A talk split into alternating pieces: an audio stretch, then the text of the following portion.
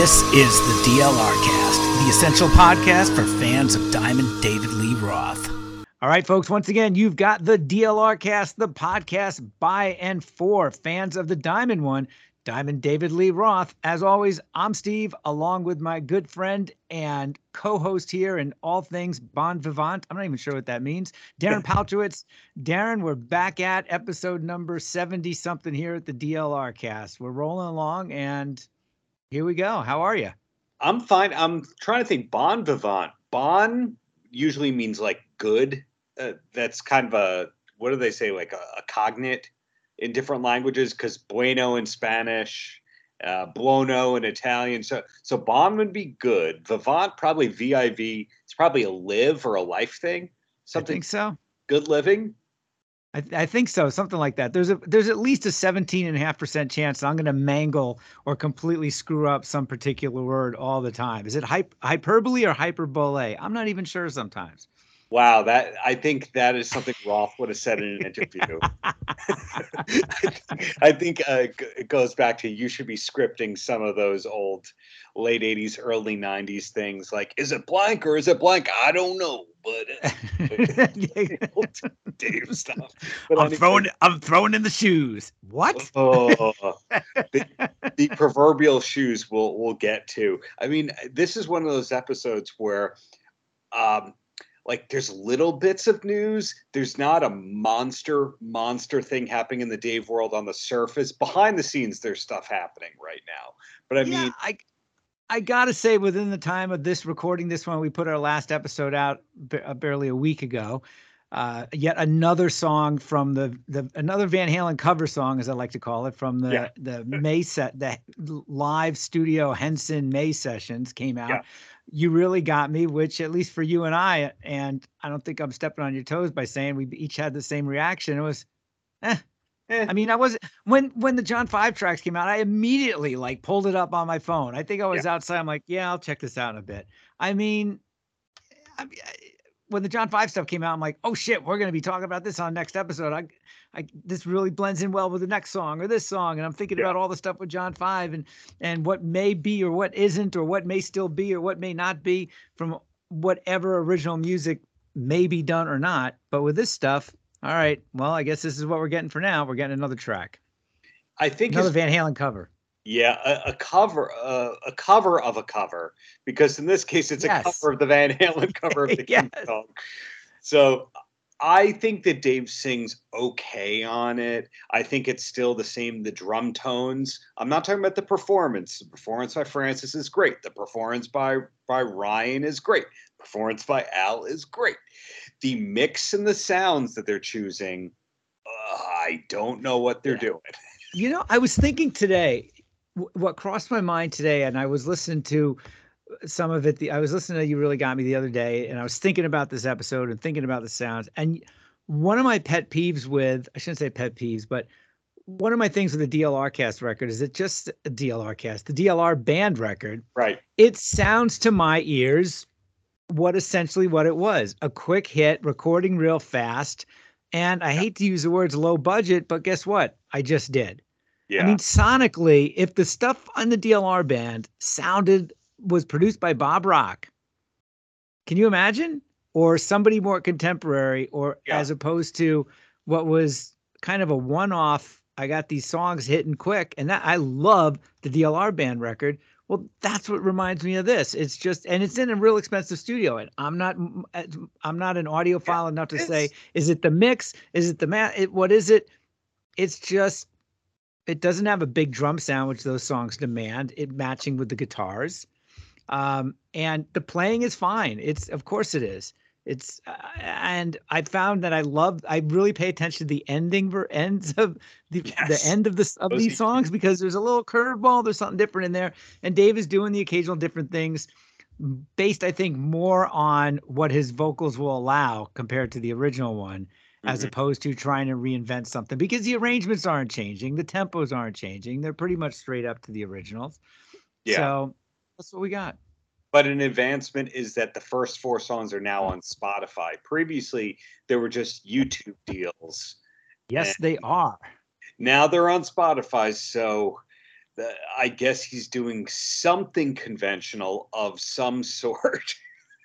he's actually trying to monetize it efficiently by by doing that for what it's worth and you, you always have to think about it just because we know about it just because the people who follow social media know about it that doesn't mean your average listener to classic rock radio has any idea that these re-records have been coming out especially if it's just on youtube Exactly. I wonder what the delay was too between YouTube and the other services. There, there's zero delay. As somebody posts YouTube content daily, and then as somebody who has posted content on Spotify, you could have something on Spotify same day. You could have something. Of course, you can. Within the hour, if you want.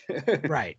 Yeah. I, right. I, I mean, so I know, I know from a logistics standpoint, a distribution standpoint, there was no reason for the delay. I'm just thinking, if you're gonna, if you're able to post on YouTube and you own the copyrights to allow you to, may is there some sort of weird little thing in a contract somewhere or something that says you can't put it out to the DSPs? Do you know what I'm? I, do you get what I'm saying? I mean, well, you only have the right to put this out on YouTube, not iTunes, Spotify, Deezer, Tidal, whatever the you know, iTunes. You know what I mean? Do you want um, to, want to know what I think it is? Putting on my my music industry psychologist hat here. okay, when you're in the artist management team and you're doing direct uploads, there are these things called ISRC codes that you right. have to uh, generate, and if you didn't know what you were doing. You you could be paralyzed with fear of, oh, we have to put it in the recording. How are we going to do it? How are we going to get it mastered? And the reality is, you make up your own ISRC codes and you put it on one or two forms, and then everyone else magically knows what those codes are. And a lot of people I've seen delay mastering or delay posting stuff because they didn't have the ISRC codes, which is like they didn't pay the 75 bucks or whatever it was to the, the hmm. overlying organization. It's been a it's been a long time since I had to worry about ISRC codes, but you know that could make sense. That is that is a part of the whole process. For for all we know, somebody at Dave H- HQ forgot the password and never thought to log in again to generate their internal ISRC codes on their Google Doc. And it was just one Google Doc delay. And that's why it took four weeks. It, it could be. You never know. You never know if they're good with passwords at, at Dave HQ. They could have. I wrote it down right here. God damn it. It behind his accountant's computer. There's all these post-it notes all over the monitor of the day yeah, it's like Dave. At, what did Dave want to do at Thursday 2 p.m. and they wrote it down and they just put it on a bulletin board. And uh, look, whatever it is, at least it's out. At least it's more people are going to hear it if they want to hear it. But I sure hope that we're not getting 14 of these in total. that would be bad. I know. Well, going on some more non-news that made a little bit of news. John Five left Rob Zombie's band. It was has, with no with, confirmed. I just thought it was that people didn't see him on stage and went, well, he, "Oh, he's not following him on social media. Oh, he's not on stage. He's out of the band." I never saw a statement. Oh, this is true. Okay, yeah, that's true. It, there was no official announcement, yeah. but of course, the all of a sudden, his original Zombies' original guitarist Mike Riggs showed up on stage with John Five nowhere around. Uh, at the Aftershock Festival in California. And so yeah. then it went, this must mean that John Five left the band. No official response from either Zombie or or or John Five. But the other day, and so, but right after that, all these rumors started circulating that John Five was going to join Motley Crue, and yeah. no remark from John Five. And then the other day, he posted a picture of him and an old picture of him with Mick Mars somewhere, and mm-hmm. one fan asked directly if he was joining the crew, I guess, and he simply responded, no, just a rumor. So a comment on a social media post is all we have right now as far as is he joining Motley Crue? Uh, we have a lot more than that. John Five at his gigs in the past two months has been covering Motley Crue songs in full. And oh, not part of the kind of the riff thing that he does towards the end, huh? He did the whole Home Sweet Home, I believe I saw. He did a whole Kickstart My Heart thing, and he stopped Home Sweet Home in the middle of it and goes, "Wait, wait, wait! Let me change guitars and so we can send this to Nikki." So, uh, are you serious? totally serious about all this. So, I just read this as uh, he's practicing the songs, playing them live, because I'm sure he's heard all these songs thousands of times and learned them as a teenager, but actually playing them in front of an audience is a different story. Yeah, I was thinking too. I'm I love John Five. I'm a big John Five fan. I love the solo stuff. Love the DLR. Yeah, the DLR band album. I mean, I love what he's done with Zombie through the years. I love it. I love the fact the guy can write with just about anybody. And yeah. he wrote songs for the co-wrote songs with Steve Perry for God's sakes. Yeah. And so I am I really would love to hear what he might bring to the table with Motley Crue. However, I don't necessarily want or need that as a fan. Do you know what I'm saying? I'd rather have him be with Dave. I'd rather have him do anything, preferably new music with Dave. I'd rather see him do another solo album, which I'm sure he will be doing. I'd rather see him in another band in a really hot band situation, uh, yeah. uh, something new. So I guess it's just as as with everything, it's going to be wait and see and wait some more. With Motley Crue, um, I understand for him it would be a lot of money. You know, he no, he wouldn't be an equal pay member. He would be a salaried hired gun. It'd be great exposure for him. It'd live out some childhood dreams. But Vince Neil is only capable of singing the same 12 to 15 songs over and over and over and over again. And I can't imagine how creatively stifling that that will be to know, okay, so we're going to do girls, girls, girls, shout at the devil, Dr. Feelgood, kickstart my heart. When you see Vince Neil live, which I've done a few times, he's ranged from being tolerable to terrible. Um, he is doing, he, I don't think he does one song that came out after 1995. Like for a while, he was doing You're Invited, but Your Friend Can't Come. But it's. Weren't they doing Saints of Los Angeles or something from that record? Oh, uh, Vince Solo. I'm I'm talking about Vince Solo. No. But uh, you're talking about Motley. Motley right. usually throws in one or two new, like whatever the new best of compilation song is. So for a while they did all bad things must come to an end. And another thing they did Saints of Los Angeles, and another that was it. Saints of Los Angeles, right? Hell on High Heels, like whatever the single is, they'll do that one thing. And then otherwise, it's like the same show for 25 years. Mm. I, I, when they first came back in 2005, 2000, somewhere 2004, yeah. 2005. Man, that was a hot ticket. They looked great. They sounded great. Vince was yeah. hitting.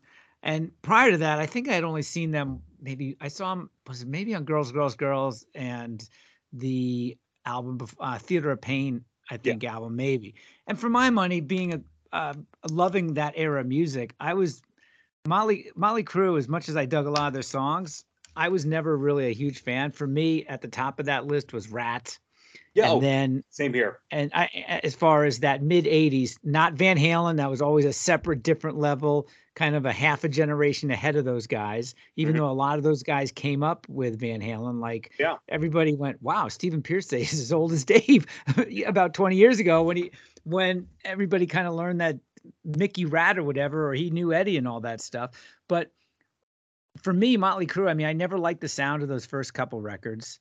A shout at the devil, and I think up until me, and this is just my own opinion. I'm sure people might get really pissed, but it's an opinion. oh, but, and that is, I don't think yeah. they had a full. I don't, for my money, they did not have a full record of, you know, ten or eleven really strong songs until, um, until I just complete based Dr. on the huge Dr. Feelgood. Yes, thank you.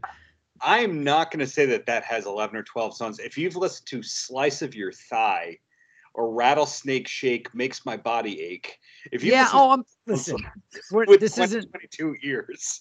Yeah, I mean, we're these aren't no one. Will, yes, the lyrics fine, but as far as I mean, for I thought there was just some real kind of some forgettable forgettable songs on just about most of their records, except for yes. the big ones, except for Dr. Feelgood. And certainly there was a real progression in how much better they sound in the studio, how much the production was.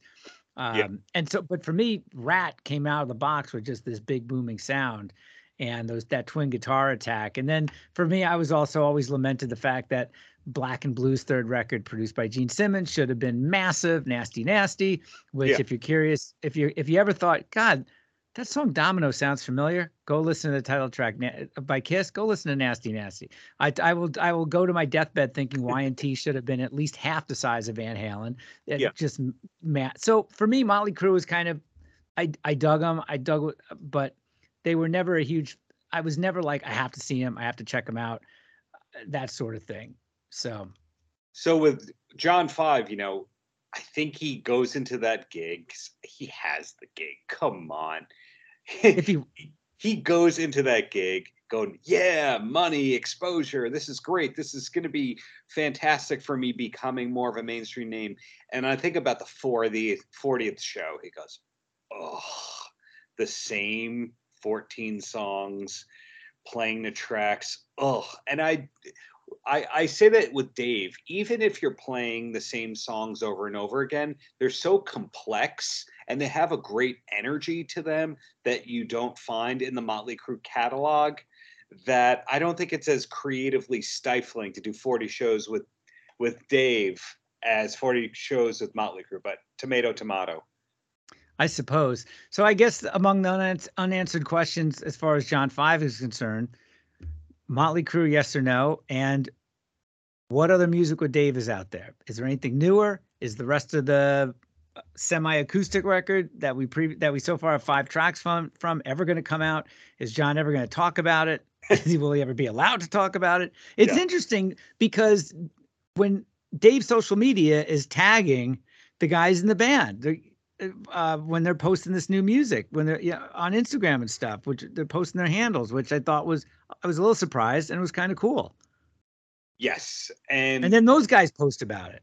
If if you if you look at the social media uh, of one of those musicians uh, and you looked at their Instagram stories, you would see that he then tagged Tom Sarowski who has been the engineer on and off for a couple of years for Dave, in a parking lot that looked like the back parking lot of Henson. So yes, you shot me that you shot me that picture. Yes. Yeah, I did the Google Maps comparison of like. so either Dave's band is just loitering in in Henson studios for fun with Tom Sarowski, or they're on another project at Henson, or Dave is recording. But you know, we don't know what he's recording. Is this just for the archives? Is he recording 14 more Van Halen songs? We is it we an all piano record? I I can tell you, you know, in tracking those guys, I know that two of those musicians are on other tours right now. So it's not like they've been in the studio for six weeks with Dave. It's more like four days at most, right. five days. So it's more those mysteries that Dave is at Henson all the damn time. We know he's in Pasadena, but what is he doing? I don't know, but he's not retired. Exactly. And also, we should say he's alive. And the only reason why yeah. I say that is that there was this weird rumor. Did you see this? I always do a news search. And no. a couple days ago, it was one of these bad websites that was that had like some Photoshop picture of Dave in a hospital bed. I kid you not. Oh. And um, Jeez, I got I now now I pull up, I don't see it, but it was just very it's just very bizarre. And it was just one, you know, one of these clickbaity fake news bullshit stories. The other the other thing I guess David Lee Roth, Van Halen um, uh, related is that McDonald's in Missouri, where they have the iconic Van Halen burger photo of Eddie Van Halen, David Lee Roth tucking into a couple burgers underneath of underneath of McDonald's Golden Arches in uh, Missouri from the Crestwood McDonald's in St. Louis. That photo is that photo. The photographer Richard Upper had been sent to document the young man's journey. He made the way around the country sport in the debut album. It's a if you if you if you're a Van Halen fan, you see this cool picture. The two guys look like they it may have been the second time they've ever seen snow in that cold weather. and uh, but uh but it's a cool it's a cool story loudwire and some other fo- folks picked up the story with the photographer yeah. and uh the original photographer and some local st louis hobbyists narrowed down the location of the mcdonald's after studying the photo sounds like something you would do darren did you get the phone yes. call and looking at an old reverse phone book in the archives of a local library. The exact location of the photo before that was a mystery, as the photographer couldn't remember where it was taken. Wow. And so yeah, it's a it's a really interesting story. Just do a search on it, you'll find it really easily. But uh the guy there's some quotes from from uh from the photographer and uh caught it right under there. It wasn't they were I gotta take some pictures of you guys. He was in the limo with them. And so now that picture hangs in the newly remodeled McDonald's that recently reopened. And according to Ultimate Classic Rock, the new owner said that the original store that Van Halen and Roth snacked at was knocked down soon after Van Halen got their food there. Then that building was recently remodeled and turned into the state of the art McDonald's. Uh, it is today. State of the art McDonald's, I always thought may have been mutually exclusive until this article. So, and rock and roll McDonald's in Chicago, you could argue is state of the art McDonald's. There's a handful of them out there. you ever go to rock and roll McDonald's as immortalized by Wesley Willis? No, no, but it sounds like I need to. Yeah, I mean, maybe I set the bar too high, but yeah, that was one thing. And then I I play a lot of video games, uh, and one of the video games I play is called Rocket League. That game, Epic Games, the game company, they also make Fortnite and Fall Guys, a lot of things that people much younger sure. than play. And uh, one of the my wife uh, was playing Rocket League, and one of the teams scored a goal and Jump played. Well, um, that means Van Halen licensed Jump as a goal song to this video game. And there's not a lot of famous music that you'd know. Uh, Elon Musk's Baby Mama, uh, Grimes has a couple of songs in this game. Uh, hmm. Sean Paul, the reggae artist, has had a song or two but it's it's not like the Rolling Stones or Aerosmith. You hear that, it's just wow, jump, okay, and it was the original Van Halen version. Sounded like a remastered thing. So if I can go on a quick soapbox rant, in the last in the last year, we've seen apparently jump in this video game Rocket League. We've heard Unchained in Cobra Kai. David Lee Roth had just like Paradise in the Netflix movie Don't Look Up. Um, That's right. I remember where, that. Where's the legacy management touting these great usages that help Van Halen transcend to younger generations? Where where is it? just just think about that. Cobra Kai, which regularly is in the Netflix top 10, which means millions of people watch it and I have to assume most of the people are not my age or your age watching Cobra Kai. It's a younger audience.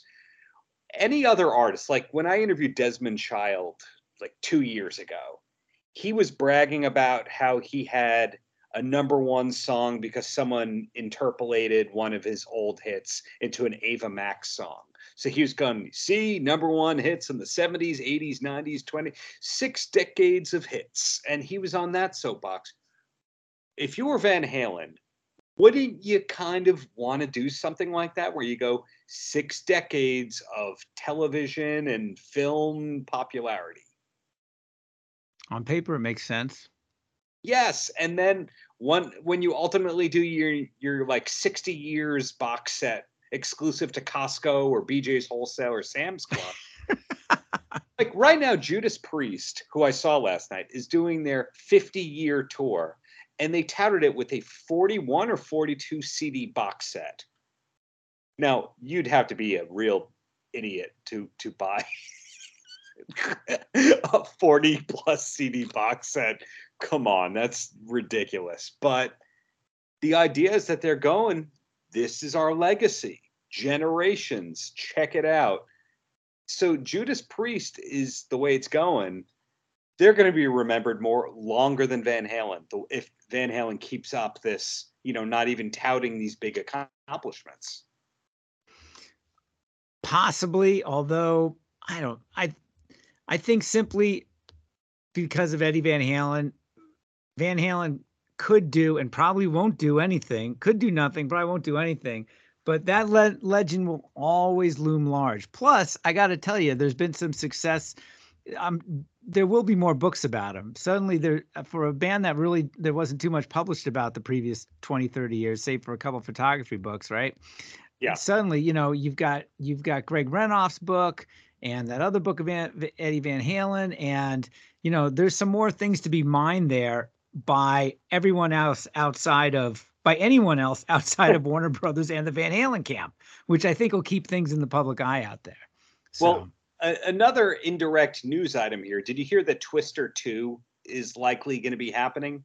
God, please. That's the answer to the question nobody should have asked. Well, uh, it's looking to be happening, and Twister arguably is what got Sammy kicked out of Van Halen. Which I love that fucking song. I like human I be- humans being. It's a great song. I love the lyrics, and I don't say that about many of Sammy's songs. I like the lyrics. I don't love the Ed Alex instrumental so much on that soundtrack that that kind of forgotten about thing right there. But I'm wondering in revisionist Sammy history, does Sammy have a song on the Twister 2 soundtrack? That came to him in a dream and he's that he's giving Eddie and Michael a co-writing credit to and Alex. Yeah. Hmm. Yeah, I I think that that is going to happen. That he is going to lobby to right the wrongs of of Twister One for the Van Halen legacy after Van Halen forgets to send in the the approval paperwork for humans being being you know utilized in the new movie. It it it was a post-it that was behind Dave's accountant's computer. So Twister Two. It sounds as likely as anything else, my friend. yeah, so I mean, it's it's kind of a no news is the status quo. I mean, did you read Wolfgang his finished drum tracks on his new album? Saw it on Instagram. I'm excited. I love that first Mammoth record. I'm innately and very hungrily curious to know what he's going to be what he's going to be doing next. What his new music's going to sound like. Sure, uh, me too. And when you think about it, the Taylor Hawkins concerts were less than a month ago, and it's old news, and no one really tried to capitalize off of it. And I guess that's just the state of the world. The Sammy Hagar Rolling Stone articles were Rolling Stone article was what two two and a half weeks ago. No one's talking about that. Uh, they're just talking about his new record a little bit. Uh, which... it's a short new. The news cycle is ever so short. I mean, that's why you keep. That's why one thing that I always keep Van Halen out there was is is that somebody will always put something together to put something out to at least try to make a little mini ripple in the news uh, cycle. Case in point, Ultimate Classic Rock, a couple days ago, when David Lee Roth wouldn't let Van Halen quit. I went, "Ooh, what the hell is this?" And it's an article that's basically cobbled together. Did you see this? It's yeah. an article that's basically put together from quotes of when Gene Simmons uh, paid for their demo tape, and uh, you know flew flew him out to New York and it's got some quotes from that. It's got a couple quotes. It's got a quote or two. It cobbled together this a, a good, you know, basically a story, but put together from different quotes. Quotes from Greg Renoff's book, Van Halen Rising, basically telling the story where you know Dave wasn't sure if he was if he if he blew it, and that that he basically he said you know that he feared he let his bandmates down and and uh, and that basically you know and they kind of they the end of close to the end of the story, it, it's I'm going off here. It's it's it's a it's an interesting story, but again, it's it's there's no Van Halen news. This isn't new news. This is all stuff from other. Do you know what I'm saying? Why it came out on October 15th? Well, we're talking about it. It did its job. You know, it's an interesting story. So, I if I can guess here again, playing amateur music industry psychologist, a lot of these websites do give their writers quotas like hey you have to publish x number of right. things per month and you have to get x number of average clicks per month on each new thing that happened to me when i wrote for Inquisitr for a while uh, guilty eats which was a FanSided food oriented thing and I quickly derailed that into how can I ask my favorite musicians about their food? That way I have an excuse to interview my favorite musicians. And they would go, What's the unique visitors monthly? Oh, yeah. Tommy Lee will talk to you for that site. Wow, really? Okay, cool. um, well, I think going back to the site, oh, if you don't deliver X number of clicks, whatever, and I think they have a mathematical formula. Well, if it's a Van Halen article that goes up on a Tuesday, uh, we can expect 3,000 clicks by this time. Yeah. Well, I'll tell you this: if you haven't seen it, go check it out. It's it's actually a cool story, giving Dave a whole lot of credit about how he was maybe the biggest motivating factor to for them to keep going, and and just he was really just you know quite the motivating force in keeping those guys' spirits up after things didn't work out for that moment. So with Gene, so it's an interesting well, story. You said a magical name before, Greg Renoff. Did you hear his podcast? He was on Eric Senich's podcast. I think about like a week, week and a half ago, and it was fantastic. I need to. It's in my play it later queue in my Player FM app. I got it. I, it's downloaded, waiting to go. I, yeah. So hopefully, I'm gonna check it out in a day or two. I've been. I've, I've shame on me for not checking out because I've seen some quotes and I've heard some things that about that's super informative. It's super great, as I would expect it to be with both Greg and Eric talking about Van Halen. Yeah, so if we're not going to get new official stuff from Van Halen, at least we can get the experts talking about what might be happening and what's to be expected. And what I enjoyed about that interview was the TED talk, not not uh, TED talks like the convention stuff. Ted Templeman uh, conversational talk that Greg is privy to. And Greg has a great story about a call that he got from Sammy from an airplane. I'm not going to spoil that one. It was a good, quick story in there, but yeah, I, I think I think we're kind of tapped out. Um, if when when it comes to time the next uh, tape the next episode, maybe it'll have to be a show review or something, or a watch along, or your inevitable fantasy Roth. Back. Oh, I was just gonna say we got to we we we have to do the watch along, but let's let's give each other some homework assignments here. Put together your if Dave was to go into the studio now. Yeah.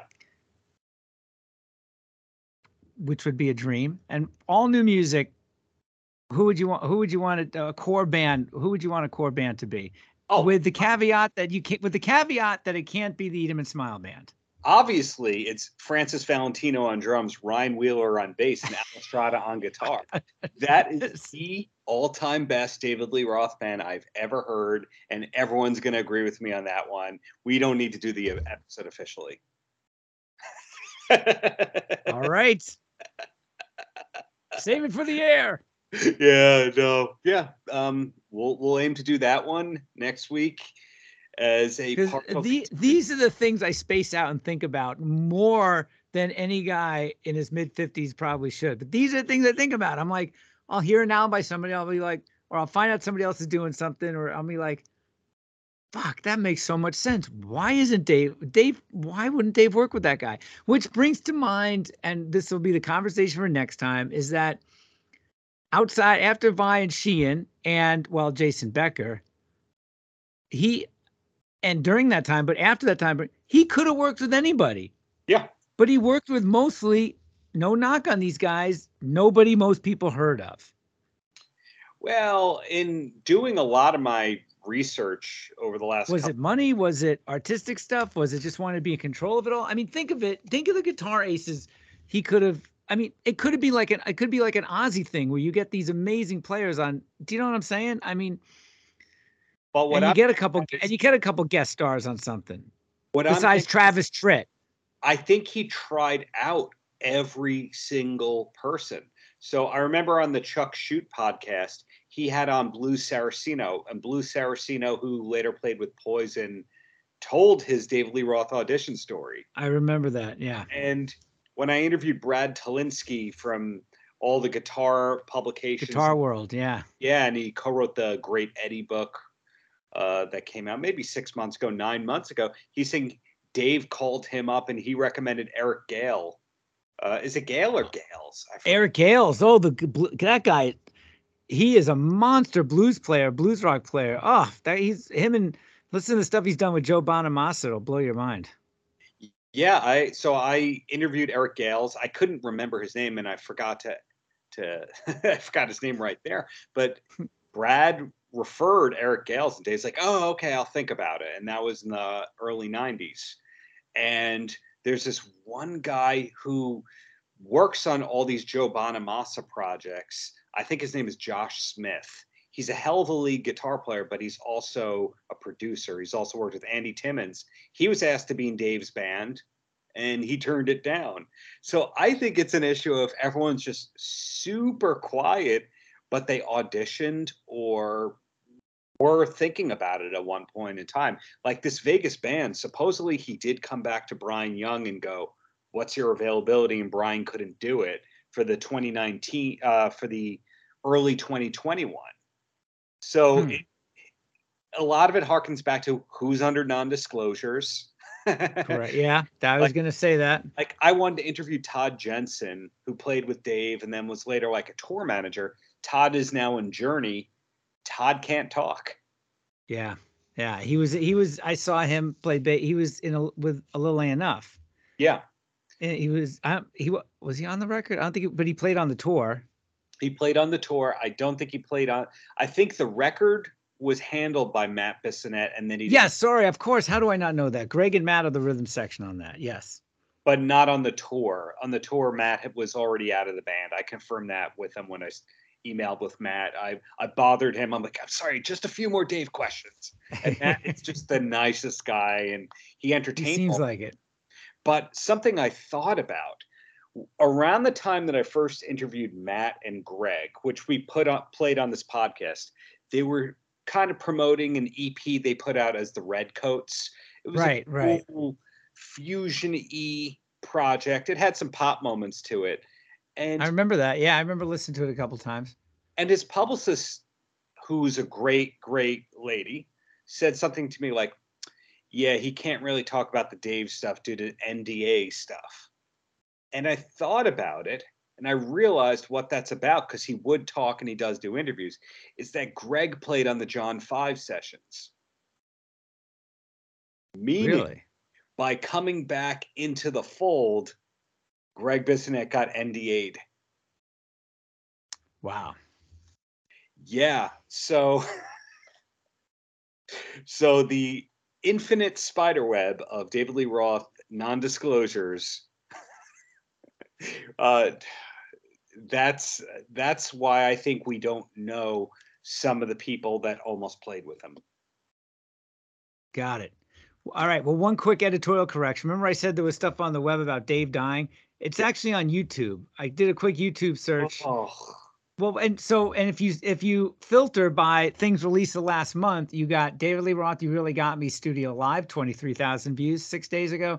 Dance the Night Away, David Lee Roth Studio Live, three weeks ago, 60,000 views. Then some YouTube channel called Celebrity underscore Hub. Sad news. Rock singer David Lee Roth passed away, expected soon. Family prepared to say goodbye with this god awful screenshot, uh, thumbnail. And then underneath that, Reality behind David Lee Roth death. Is David Lee Roth still alive? David Lee Roth passed away. Keywords, you know, I mean, get the search SEO correct there, right? With a bad thumbnail of Dave from uh, the MTV Awards.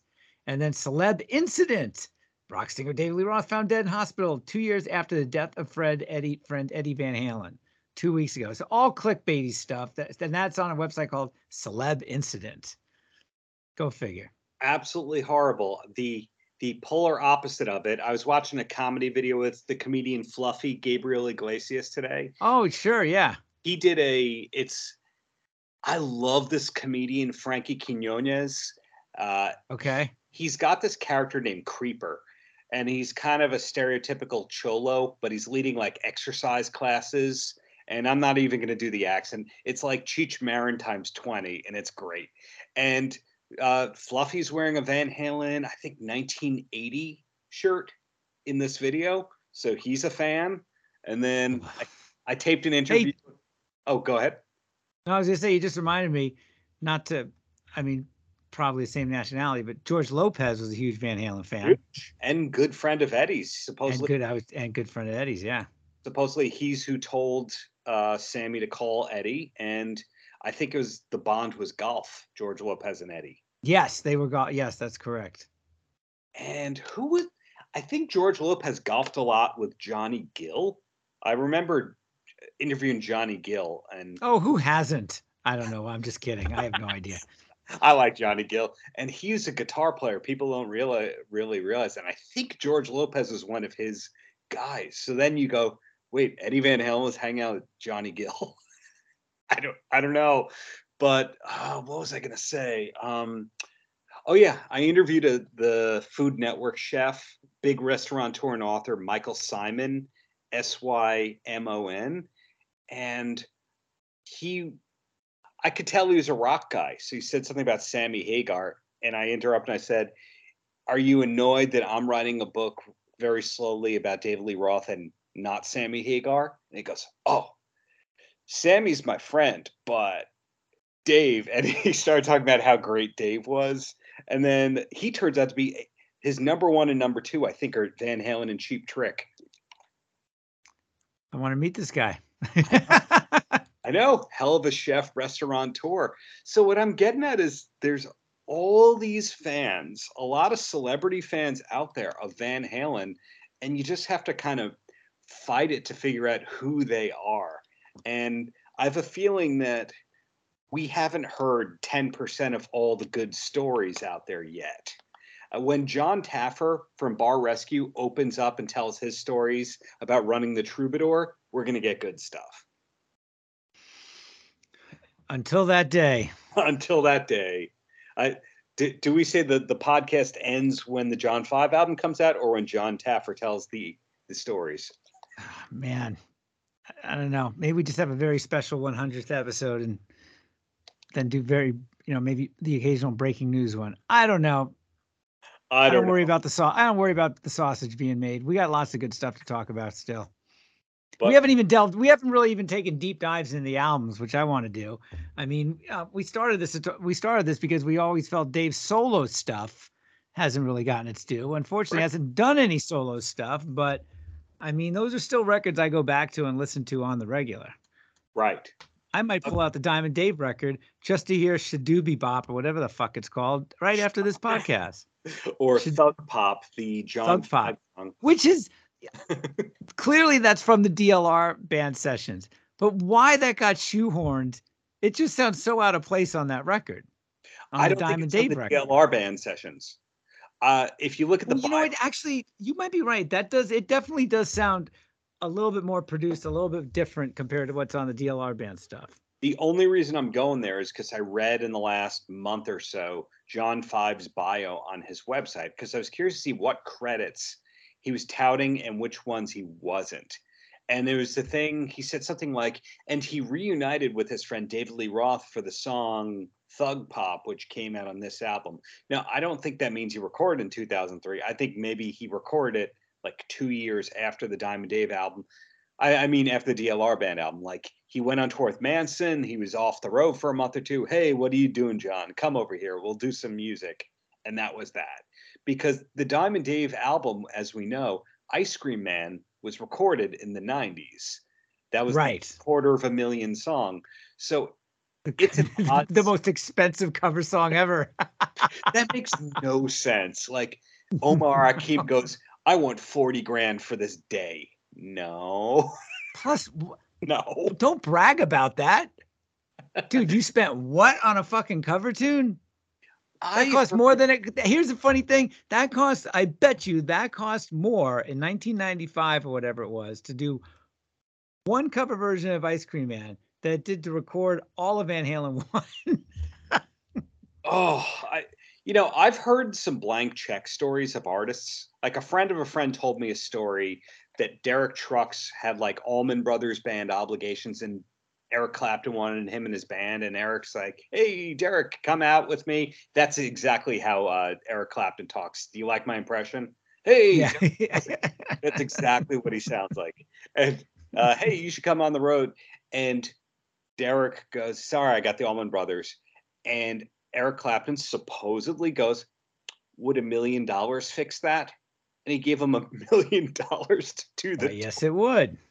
And I've heard it. I've heard of John Mayer for that when he used to do the the John Mayer trio thing with Pino Palladino and Steve Jordan. Somebody reliable told me that he just gave blank checks to Pino and Steve went fill in what you think is right for this tour. And I don't know what the numbers filled in, but I can't imagine that Dave Lee Roth goes, "I'm I want you to play an Ice Cream Man and here's a blank check. No. okay. No, no, no. So if you were doing a day rate in 1994, 1995, whatever it is, and you got paid handsomely as a session player that wasn't a rock star, you got like three grand. you didn't get 15 grand. So I kind of go, okay, three grand, three grand, three grand. Okay. So maybe that was 20 grand right there. Okay. The studio probably cost $2,500 a day. Okay. So that's maybe it's a three day session. Okay. We got like 20 grand there. Maybe you had to pay the engineer 1500 bucks a day overpaying them. Okay, Dave, that's five grand. We're still not at a hundred thousand dollars. That 250 grand number. And then that did you ever hear that Dave thing where he said that he once paid 22 grand for a bass drum? No. Yeah, that was in one of those Vegas promotional videos, you know, like I don't care about spending money. I once spent 22 grand on a bass drum and I hated it. You know, I think he just likes to make up numbers. There's, there's. Are you saying there's some hyperbole over some of what Dave says? Uh, I can't think of what. Oh, it was Job on Arrested Development. Uh, they they play like these three or four stories in a row, where he goes like, and I paid thirteen hundred dollars for the suit, and I and then they cut the next thing. So I say to the guy, "This is my seventeen hundred dollar suit." and then the next thing. So my twenty four hundred dollar suit over here, like he keeps inflating the number. I'm wondering if that bass drum was originally like two grand, and then he inflated it based on currency doubling every six years. Hmm. Okay, sidebar. Apologies. Yeah, yeah. I'm just trying to think here. Yeah, yeah. My head is spinning at this point. It's getting late. I can't figure that stuff it's out. getting late, but thanks. No to, one said there'd be no one said there'd be, there'd be math involved. Thanks to anybody who can make it this long to inane David Lee Roth conversation, and uh, you know, thanks for your support. Hey, and let's remind folks that people can find you at the Paltrocast on YouTube, where you've been uh, posting up some cool content, some cool interviews. Somebody went to go see Judas Priest the other night. Oh yeah, yeah. I saw the priest. Filmed a little bit of it from the photo pit. Um, Rob Halford's no David Lee Roth, but uh, hey, it'll do. He's is he, he's still getting it done. Uh, I don't know. Okay, I don't, I'll I, leave it at that, folks. I don't know. There might be some uh, vocal effect trickery happening, but the, even if that's the case, man, those guitars revitalize that band. The visuals look great they sound tight. They sound better than they have in a long, long time in Judas Priest. So see him for that reason. Good and you saw Butch Walker, one of the best shows you've seen. I Butch Walker is one of those guys, along with, of course, uh, Dave and and uh, Cheap Trick. But Butch Walker is one of those guys. Nada Surf is another one where several years ago I was so blown. I love their music, but I was so blown away where there's only a few bands where I'll say I will not miss a gig if they're coming when I'm in town. And actually, now that I think of it, I saw him in 2016. I think I was away 2018. But I was like, there's no way I'm missing this gig. And he plays the same theater here in Minneapolis. And it's one of these things I turn to my friend. I'm like, you know what sucks? This guy has got so much talent. He's co-written hits and produced hits for so many people. His solo music's amazing. His show is amazing. The guy gives it all. He jumps into the crowd. He's a multi instrumentalist, singer, songwriter. His band is top notch. And it dawned on us, we were like, shit, he's playing the same place he was playing five years ago, seven years ago. This guy should be so much bigger. So, but yeah, I saw saw him, and uh, um, that's really that's Aaron Lee Tasjan. Yeah, Aaron Lee Tasjan's in the band. That guy can play. He's he was the opening act as well, and he's in Butch's band. So good stuff. I highly recommend highly recommend seeing Butch's show if you haven't. Nothing but yeah. Well, all right, Steve, have a good time all the time. I believe have is that is that Joe Mama Besser from Spinal Tap or is that Stumpy Pete or have a good time all the time. I think that's the guy in the bathtub. I yes. It's, it's yeah. Joe Miles. awesome. Actually, on another sidebar here, um, I know we both love uh, Gilbert God, the late Gilbert Gottfried's Colossal yes. podcast, where he get where him and this comedy writer Frank Santopadre Yeah. Sometimes Gilbert will just check out for moments on and just complete non sequiturs and want to and you know want to ask some god awful question about some celebrity or something. But the so they've been since Gilbert's death, they've been putting out the older episodes and they were doing they I think they have like 400 can. Well, they have Michael McKean on, the one that just dropped this week from like yeah. 2016. And he talked about Spinal Tap. And all the drummers' names were homage to the Three Stooges. I'm a Besser. Yeah, Joe Besser. That's right. Stumpy Pete. I was are we getting that right? Was Stumpy Pete a drummer? There was there was an ongoing thing in there where they were where they were um named after the drummers. So Wow, I need to go back. I mean, named after this, named after Three Stooges. I, would have to. I'm, i could be messing up what Michael McKean said, but the God, the Gilbert Gottfried podcast with Michael McKean is just hilarious, flat out funny. Hmm. I got some so, homework to do, so thanks for that. Yeah. There you go. Yeah, and I gotta go. I you just reminded me. I got to listen to uh, our pal Eric's Booked on Rock podcast with uh, with Greg Renoff. That's in my queue. Cool. Go do that. I'll go cry or something, and then uh, we will talk to you all and listen to uh, more Dave. Uh, I got nothing there. Thank you. All right, we're done. We're out.